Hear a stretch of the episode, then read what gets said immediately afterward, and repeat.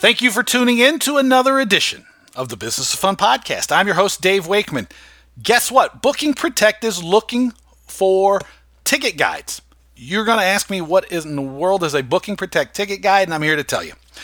Ticket guides are people we're looking for to review shows and events for us uh, that are willing to share their experiences at events with social media followers uh, and visitors to the bookingprotect.com website.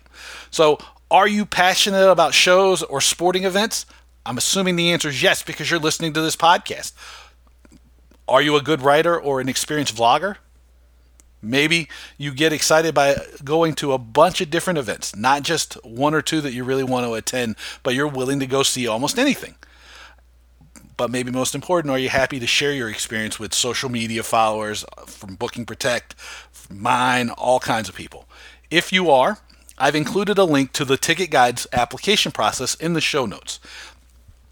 It's short, quick application, just tells us what you're interested in, why you want to be a ticket guide, and gives us a little bit of a way to um, make sure we have the right ticket guides. It's going to be great. We're working on getting tickets and experiences to sh- for you to share all around the world.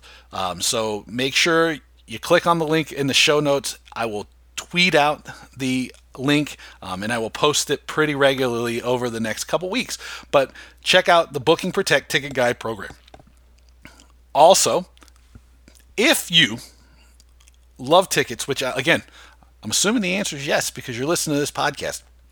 Do you get my Talking Tickets newsletter?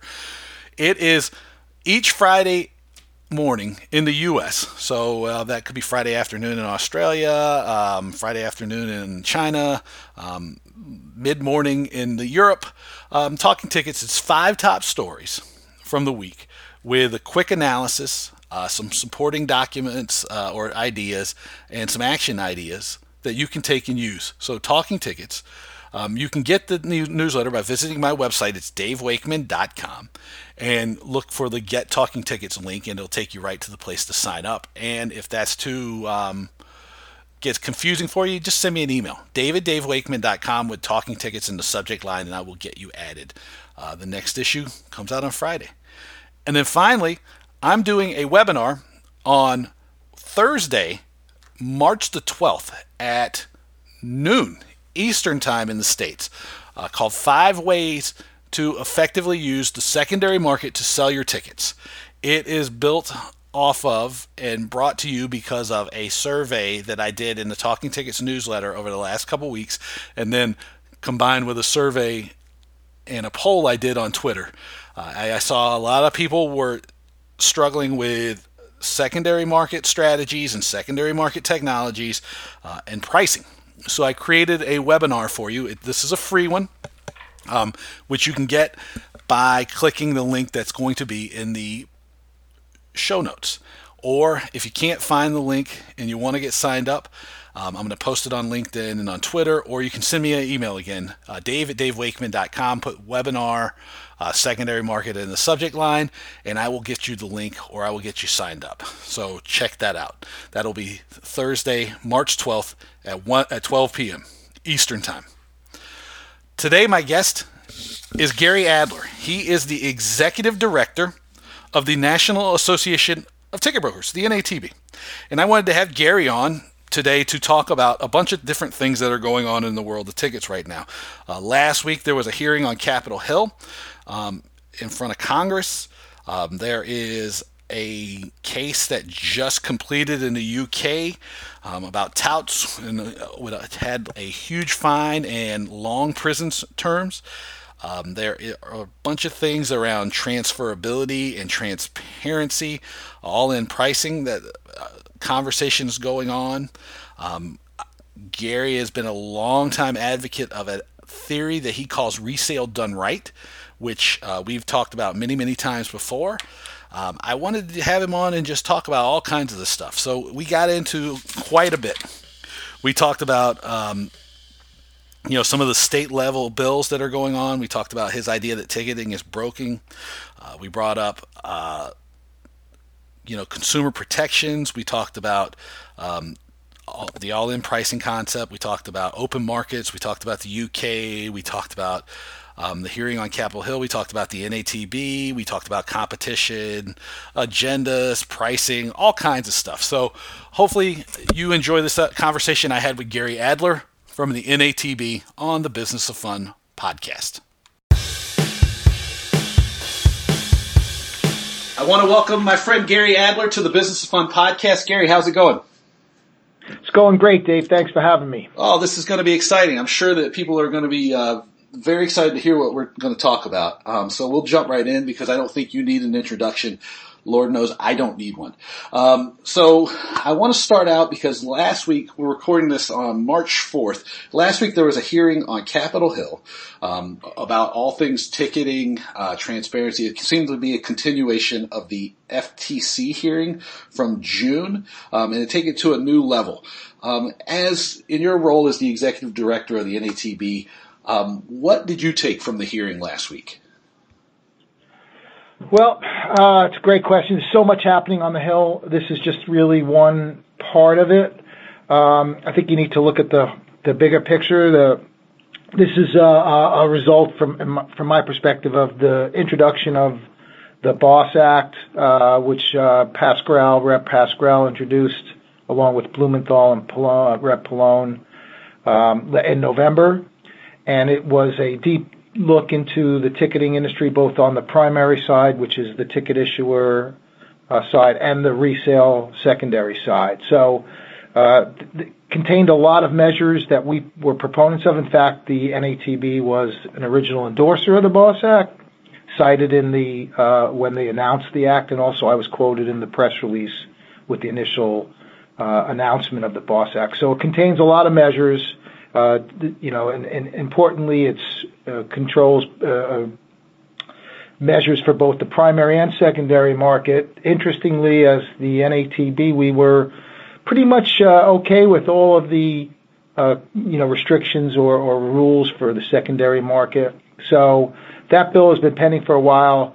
I think this investigation was an outgrowth of that and also of the FTC workshop that I had the honor of appearing on last last year. and I think the target were six entities. This was an investigative hearing. Um, I think the you know, they did a good job of of, of, of asking for documents and things like that. I've read all the testimony, was there at the hearing. I guess for me, the big takeaways are as follows. One, um, you know, transparency is a big issue. I think it's really a great point was made that you know, fans have no idea of how tickets are distributed. I always go back, uh, or how many tickets are really made available. There's also, it's used, this, this curtain's used to create a sense of scarcity when none exists. I always go back to this article that came out with the Tampa Bay Rays selling 10 tickets in a section at a time, so people would think there's only 10 tickets left when the whole section was available. So we, one of the big things was that we want some transparency with the how many tickets are made available on the on sale and how many are actually available to the public.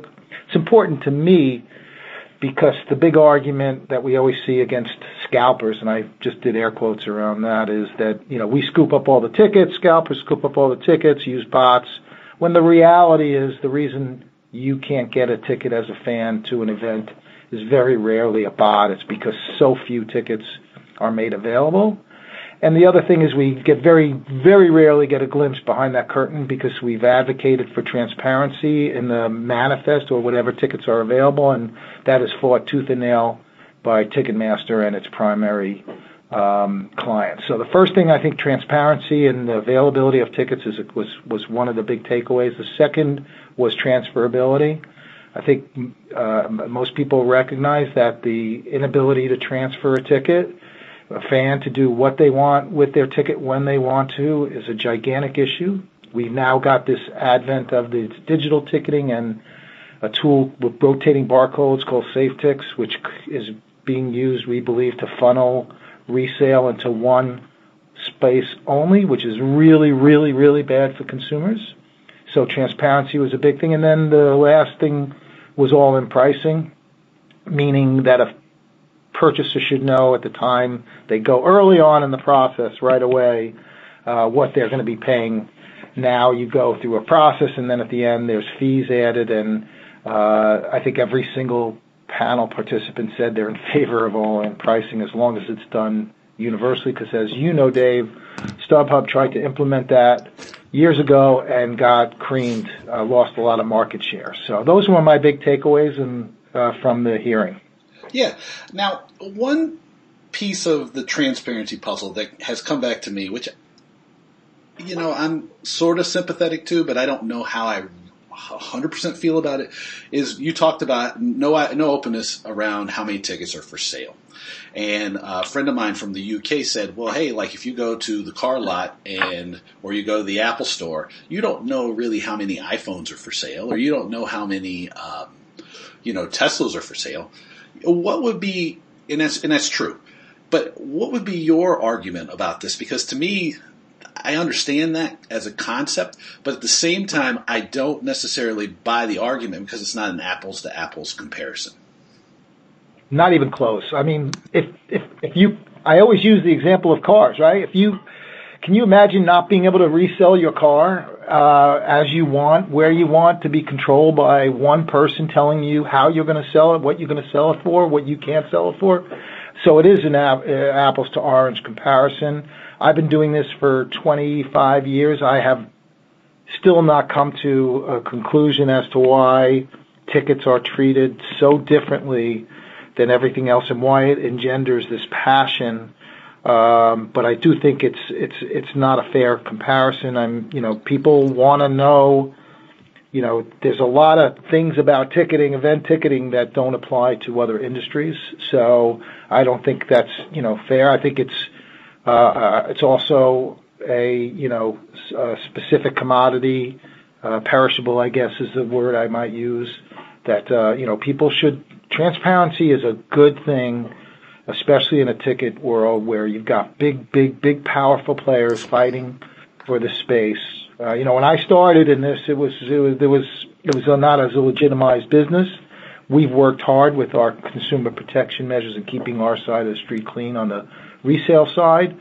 Uh, but of course, the advent of the internet and some great uh, uh, tools for consumers to buy and sell tickets are there. But you know, it's uh, uh, you shouldn't know how many tickets are available because this illusion of scarcity is uh, something that is anti-consumer. Right, and to me, it comes back to the idea that you could solve this having to create a perception of scarcity by just being better at marketing, uh, which I think the the secondary market has um, really done a great job of being better marketers, uh, you know, especially digital marketers. And so, you know, so sometimes the, some of these things I'm like, well, if you just did a better job of marketing, you would, you know, you, some of these issues would take care, would take care of themselves. But something you, yeah, I, I, would, oh, go ahead. I would add to that, Dave, sorry to interrupt, but I would add to that customer servicing too, you know, um, it is a, uh, dealing with my members is fantastic customer service. They wouldn't be in this business for long if they didn't deliver what promised and provide this white glove customer service. And I think if you compared the experience as consumers with you know legitimate secondary sites and people players uh, compared to what you have to go through on the primary side, I think it's not just marketing; it's the fact that there's just a great experience. Yeah, and and I know that I've shared this before here on the podcast, but that's sort of the part of the background that I have is that really, really like high touch customer service. And I know those people still exist. But you brought up a uh, really important thing is like when you started out as the executive director of the NATB, it was not necessarily um, a le- seen as maybe a, as legitimate of a profession as it is now. Uh, and one thing that you also brought up was a consumer protection. And I want to highlight that because you have a concept that you talk about called resale done right. And I want to frame it because one, you know, issue that came up that highlights your idea of resale done right and the way that the NATB has worked to protect consumers is with ScoreBig and how at the time ScoreBig uh, collapsed and it left a lot of ticket buyers who legitimately bought tickets uh, holding tickets that were either could have been worthless, and NATB and your members stepped in and protected them. So, can you talk about that and frame it in the inside this concept of yours called resale done right? Uh, sure. I'll start with the specific with the ScoreBig situation.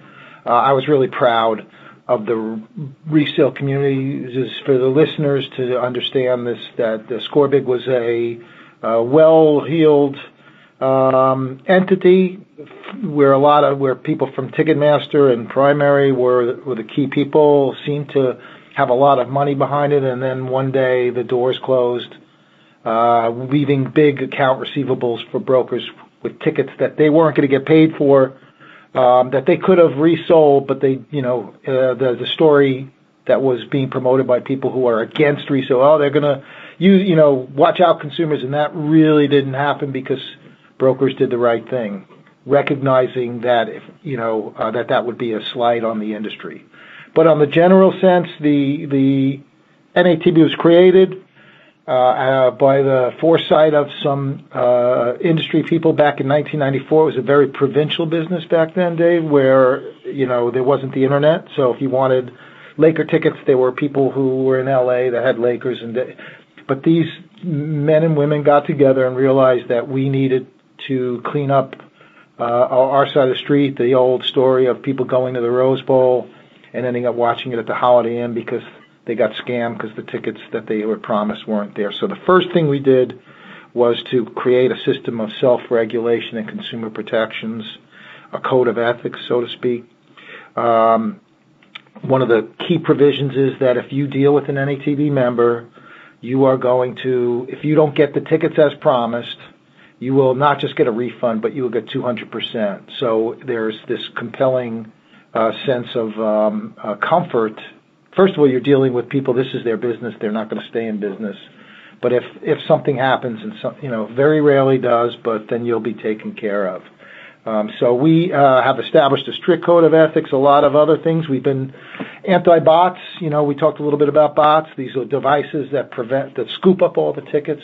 NATB was way ahead of the curve coming out against bots, uh, and uh, our code of ethics prohibits our members from using bots. Um, there are other other provisions. I encourage anyone that is dealing with a broker to make sure that they're members of NATB. We've worked so hard that I'm really proud of one of our accomplishments is that we are a national partner of the Better Business Bureau, who one of their key tips, if you were to go to the Better Business Bureau site, is to make sure when you're buying tickets on the resale market to buy from an, uh, that you're buying from an NATB member. You can find our code of ethics on our website natb.org, along with our bill of rights for ticket purchasers and sellers. You know, um, you know, one of the key things I keep, and it's kind of out of place here, but one of the big things is, you know, fan people, consumers don't just buy tickets; they sell tickets. They have tickets they want to sell. They should be free to sell those as well. So that's part of our Bill of Rights. Well, I think that that's also very important is that in the environment that we exist in now, it's not that the customer isn't just buying the ticket; they are selling it, and that's a, a big part of the the ecosystem now that maybe didn't take place even 10 or 15 years ago. De- I mean, definitely not 10 or 15 years ago. It's probably really accelerated over the last five to seven years. Uh, is that the consumers are selling the ticket. So having protections in place for them is also probably super, super important. Um, now you brought up some of the, you know some of these things too, the anti-bots idea and the code of ethics and the self-regulation.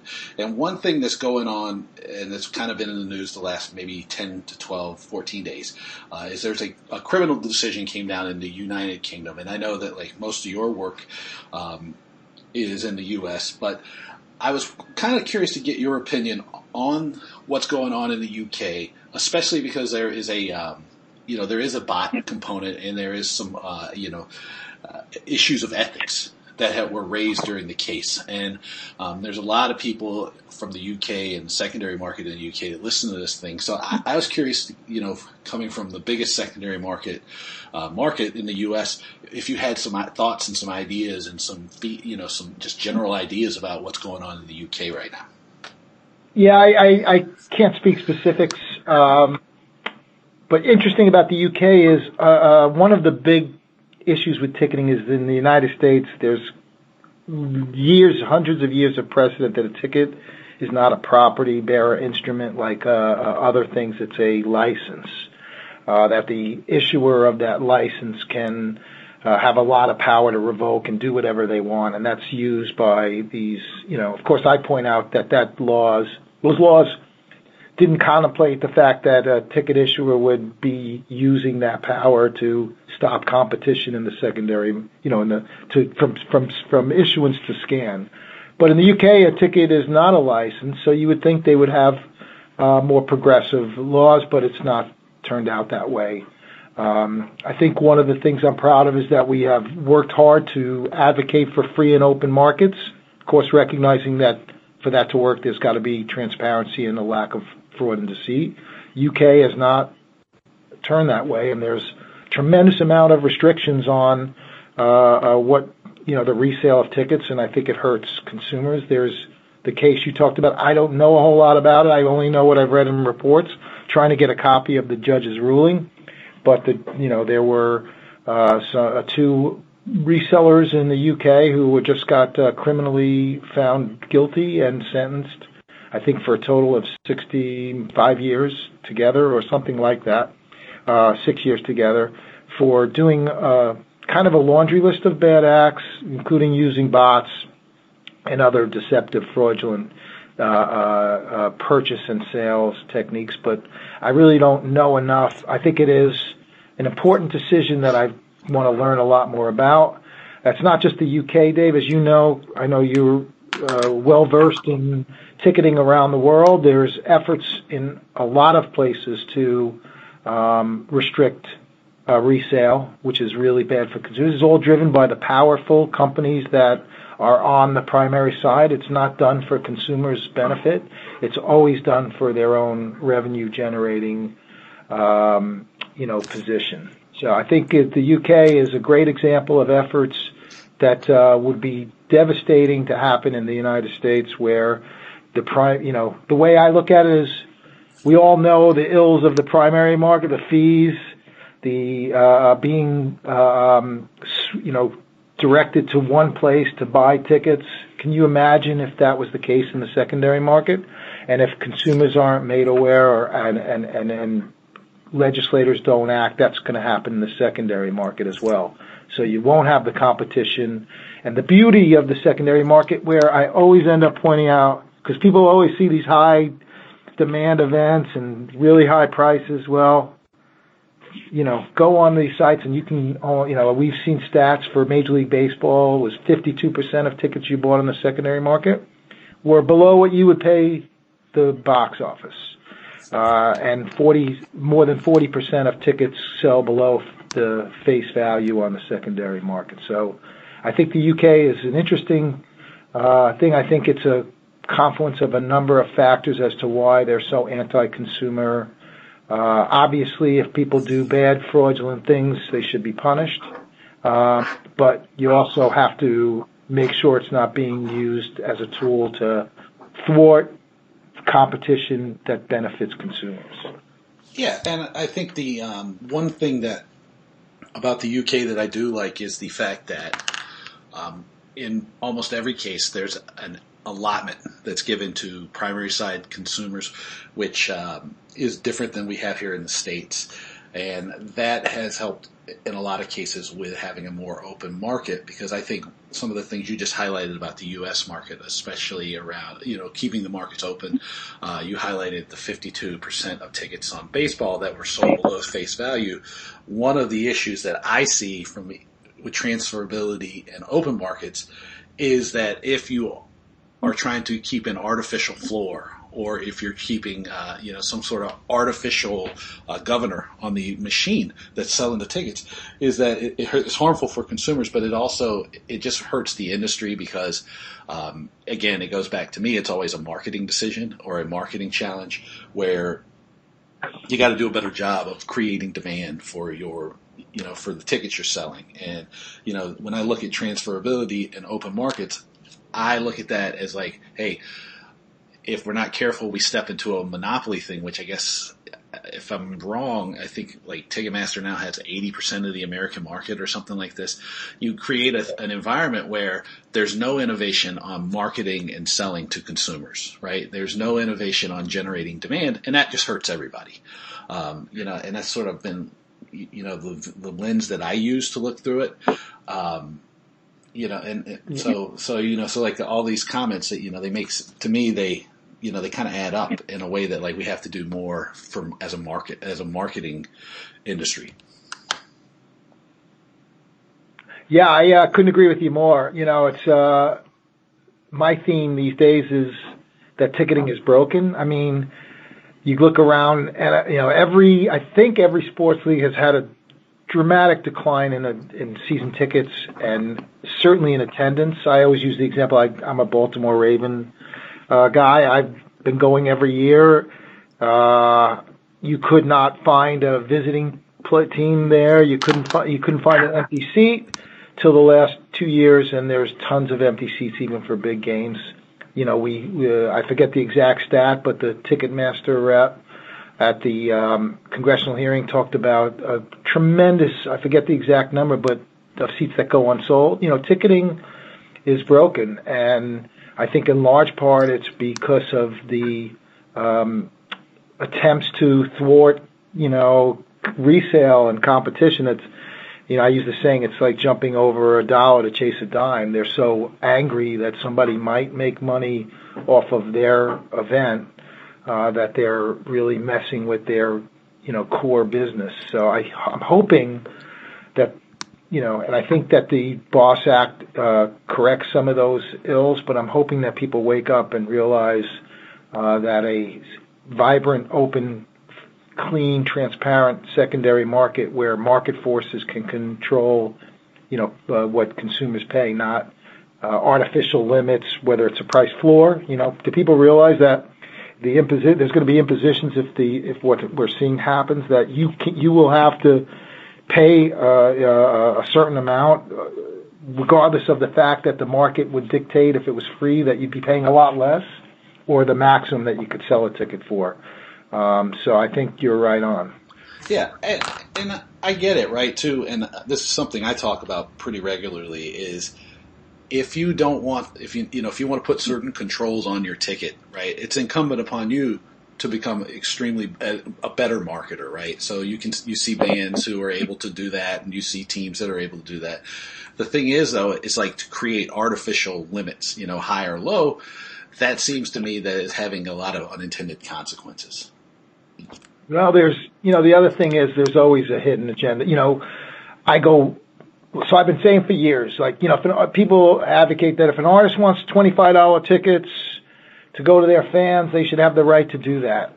And my points have been always been, look, first of all, ninety, I use ninety-five percent. I think it might be more of the time where artists say that. There's a revenue generating. They, you know, they want to create revenue for themselves. That's the impetus behind it, not this altruistic idea that they're going to get it second of all, in those rare instances where the artist really has that motive in mind, it's ill-advised. It's it's good intentions gone bad because all you're doing is raise, you know, is creating a choke of supply, which means, you know, look, fans are going to want to see their band and they're going to be paying way artificially high prices, you know, when that happens. The example I cite to now, and it was really interesting, was the Black Keys you remember this. Black Keys were doing a nationwide tour in arenas. They decided to do a, I guess, soft opening, you know, opening uh, at the Wiltern Theater in LA, a small venue. They uh, only wanted to charge, they said, a certain amount, a small amount. People went to the buying tickets on se- legitimate tickets, bought them on the secondary market, were turned away at the gate because they bought them on a on StubHub or other places other than the official site. And then we find out, okay, so you see that. Then you find out that they were selling tickets in the back door for exorbitant prices uh, through their own official, you know, uh, ticket provider. So I warn people that when you hear artists talking about we want to, you know, get tickets, in, that most of the times that's a smokescreen for trying to hide the fact that they want to generate income. But when it's done with a real, uh, uh really that's the intent. It's just kind of miss miss miss uh, good intentions gone bad. Yeah, I uh, my feeling is always like, hey, look, if you have built a fan base and you built a you know business around your band or your show or your um, you know your team or whatever, and, and you can generate the demand and you have the demand and you can do the thing. You do whatever you want to, but just be like, just tell, just tell the truth. Be transparent about what you're up to. Um, because I yep. think that like your, your fans, they want that. They, they, um, they deserve that, right? And then if you do, if they do find that you're kind of, um, talking out of both sides of your mouth, then that's, you know, that's a challenge, right? I, I know that, um, I believe strongly in the ability to generate demand from almost anything, but I think if you consciously are underhanded or misleading to your customers, that they they eventually catch on to that, and that turns people off. But that's you know that's sort of been me. Yep. Now let me ask you as well because I know that um, we talked about we talked about California, we talked about some of the big issues at the federal level, uh, even internationally. But are, is there anything that we should be paying attention to at the state level? Because sometimes uh, some of the either actions that are being taken are at the state level, or those things that tend to bubble up and become uh, national issues.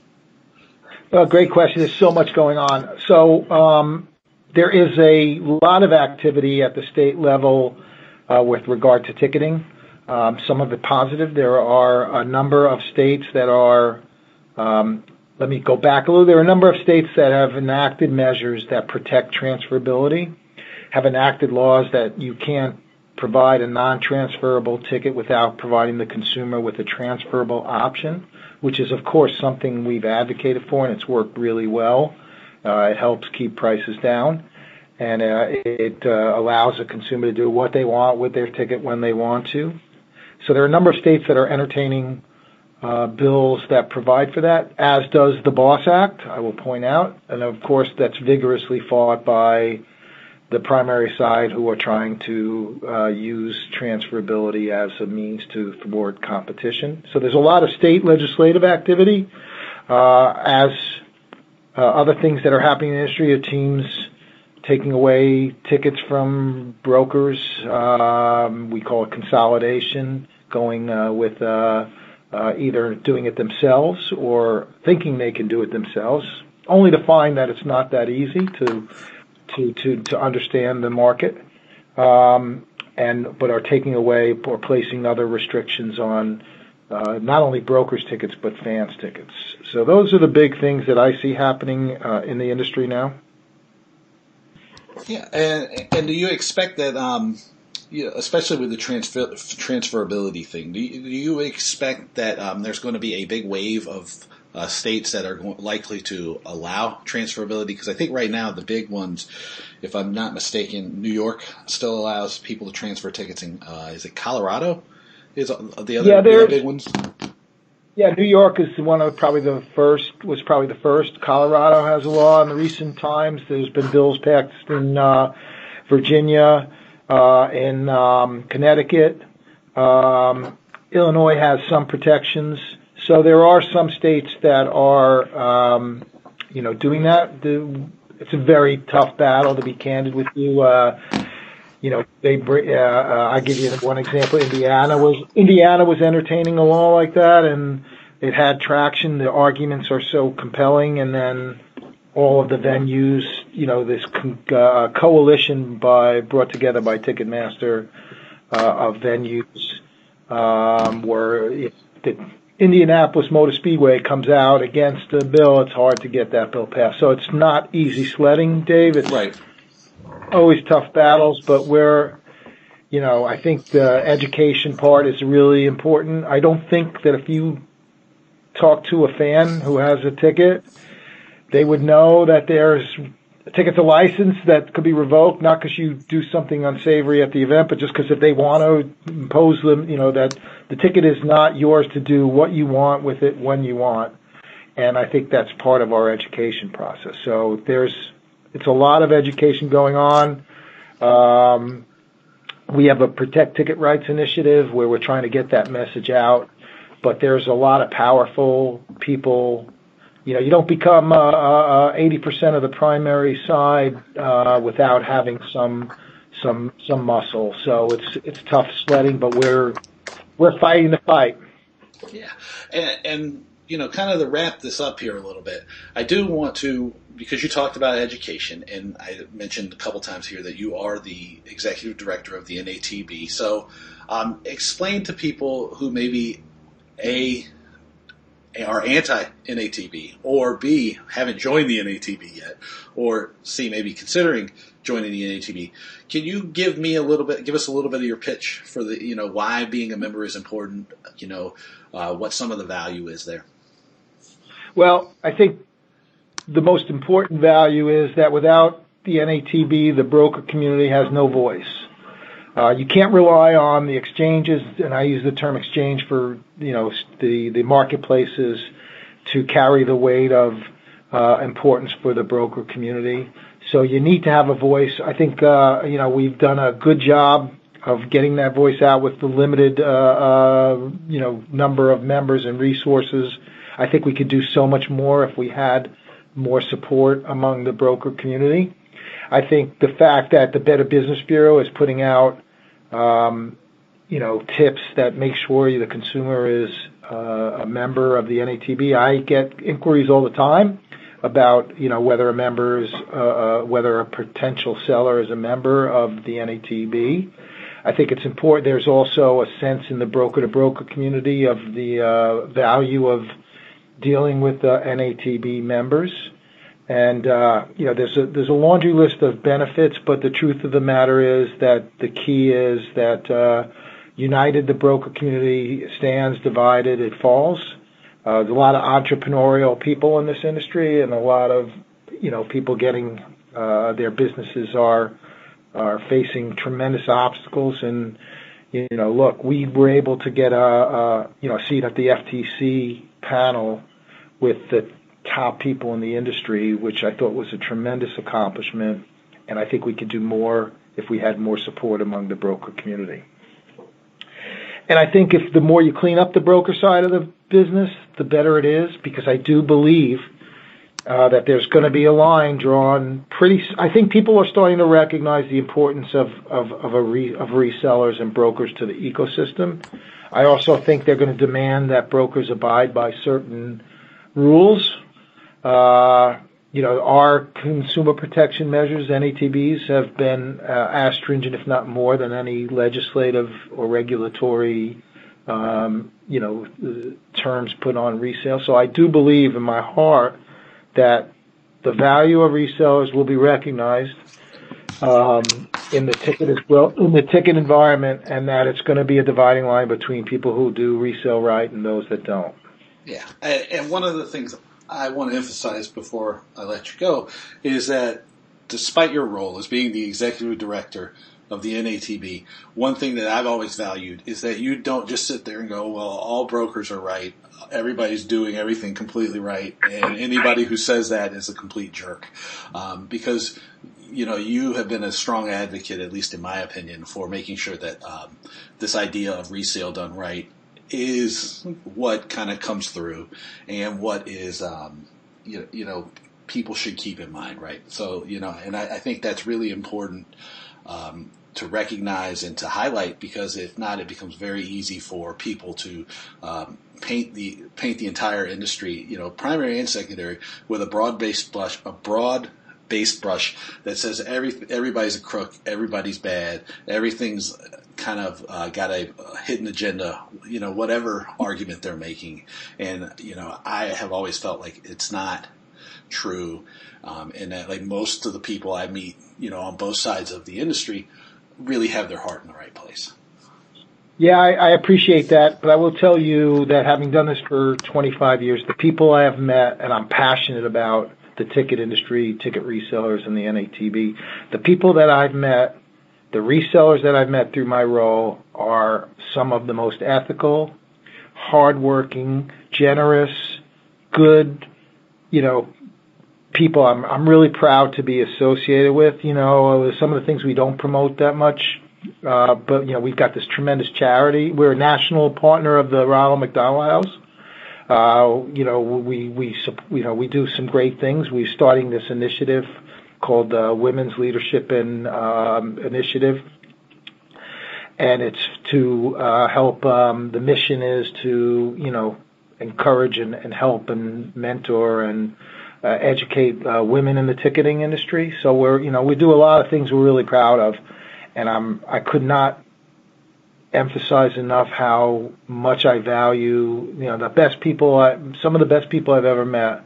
I've met that are ticket resellers and members of NATB who devote unselfishly time and money and effort to uh, an industry-wide interest that may not always be consistent with their own personal business interests. So I'm proud to uh, have been uh, uh, able to uh, work with these these you know people who are, like I said, generous, hardworking, ethical, do the right thing. Yeah, and one one more thing before we go is also I want to make sure that we tell people about the WTC this year, which I know I think if I'm not mistaken, your keynote speaker is Bill Walton. Yeah, so we uh, uh, run a trade show convention every year called the World uh, called the World Ticket Conference, worldticketconference.com. Um, it is uh, we've uh, you know this year it's at the Venetian. Um, I think the dates are July 17th through 19th, right around there. Uh, it is uh, uh, an event chock full of interesting content. You know, we always have a presentation on commitments already from Ticketmaster comes and does a, nice session. StubHub does a session. I think we've got commitments from other uh, from Vivid to to do that uh, this year. Uh, so we get all you know. We're kind of like the Switzerland. I think you know we want to bring in everybody and have everybody's voice heard. Uh, we have great attendance. It's you know I'm very proud of it because it's we don't have a you know we we have to be cognizant of uh, you know the fiduciary obligations. So we we make money, we don't lose money, we don't use dues to pay this, but it's a fantastic content. We get a lot of primary people. Last year we had the NFL, Legends, the you know Chad Estes from Legends was the keynote. This year our keynote is Bill Walton, which I think is going to be ex- excellent. Uh, from my discussions with him and his team, it's going to be fantastic. He you know, the big issue for him was, uh, you know, he wants to make sure he has enough time to sign everybody's autographs and talk with everyone. So um, I think it's going to be a great conference, and I would uh, encourage everybody to sign up. Yeah, I've been. I think it's great. Uh, I had uh, I had a ch- chance to speak a couple years ago. Uh, if Bill Walton signed autographs, I might e- you might even see me at this one this year. Um, Gary, All right, Gary, where do people find you on the internet? Where can people find out more about what you're up to? So I, um, you know, my personal website is adlerlawplc.com. I post some blogs up there, uh, and uh, that describes my business practice. NATB.org is where you can find out more information about NATB. If you want to get do's and don'ts about ticketing, go to the betterbusinessbbb.org, the ticket site there, and we uh, we work with the BBB on the content there. Awesome. Well, Gary, thank you so much for doing this. Dave, thanks for having me, and uh, I always enjoy the podcast, and hopefully I'll enjoy uh, this one when I listen. Oh, I'm certain you will. What did you think of my conversation with Gary Adler from the NATB? Let me know. It's email dave at davewakeman.com. As always, I dig it if you check out my website, find out what I'm working on, visit me. It's davewakeman.com. Connect with me on social media. You can find me on LinkedIn by searching my name, Dave Wakeman. Follow me on Twitter. It's at David Wakeman. And if you know the person who has the at Dave Wakeman Twitter handle, get it for me. The guy hadn't tweeted since 2010. I want that social media handle. As I mentioned at the start, Booking Protect is looking for ticket guides to review shows and events. So if you're passionate about shows and sporting events, concerts, theater, comedy, which I know you are because you're listening to this podcast, um, you're a writer or a vlogger or have some sort of um, willingness to share your ideas uh, with social social media followers and people who visit the websites, um, check out the link that's going to be included in my show notes today uh, and get yourself signed up to be a Booking Protect ticket guide. Also, if you listen to this podcast regularly, um, I hope that you have signed up for the Talking Tickets newsletter. It's a weekly newsletter, comes out on Friday mornings here in the States. Um, five top stories, stories from the week with uh, some analysis, some action items, and some supporting ideas or comments or, or documents. You can get that by either sending me an email, david@davewakeman.com, with the Talking Tickets subject line or by going to my website, davewakeman.com, and finding out uh, the Talking Get Talking Tickets newsletter tab. It'll take you there um, and get the newsletter. It's great. Um, the open rate on is between 50 and 60 percent every week. Uh, the clicks are over 10 percent, so people find, seem to find it super valuable. So make sure you get that. Also, on Thursday, March 12th, at 12 p.m. Eastern Time, I am doing a webinar called Five Ways to Effectively Sell Your Tickets Using the Secondary Market. Uh, you can get that by sending me an email, uh, dave at davewakeman.com. I will include a link to the sign up page in the show notes as well. Um, it's going to be great. I did a survey in the Talking Tickets newsletter over the last couple weeks, and one of the issues that came back over and over again was people were looking for uh, ways to understand the secondary market pricing and some of the secondary market platforms. So I wanted to put together a real quick webinar to share some ideas that might be useful to people. So check that out. As always, thank you for Booking Protect for being my partner in the podcast. Um, make sure you check out the Ticket Guide program, or uh, as the coronavirus is making uh, refunds and thinking about worst case scenarios prominent in people's mind, check out bookingprotect.com. Uh, find out uh, how you can become a partner of Booking Protect. Um, check them out. They give the best customer service in the world. Uh, they are some of the nicest people I know, and they are just fantastic. So, bookingprotect.com. As always, also, thank you so much for being here. Thank you for paying attention to the newsletter, the podcast, the Twitter, all that stuff. I mean, it means the world to me. Uh, thanks so much, and I'll talk to you soon. Take care.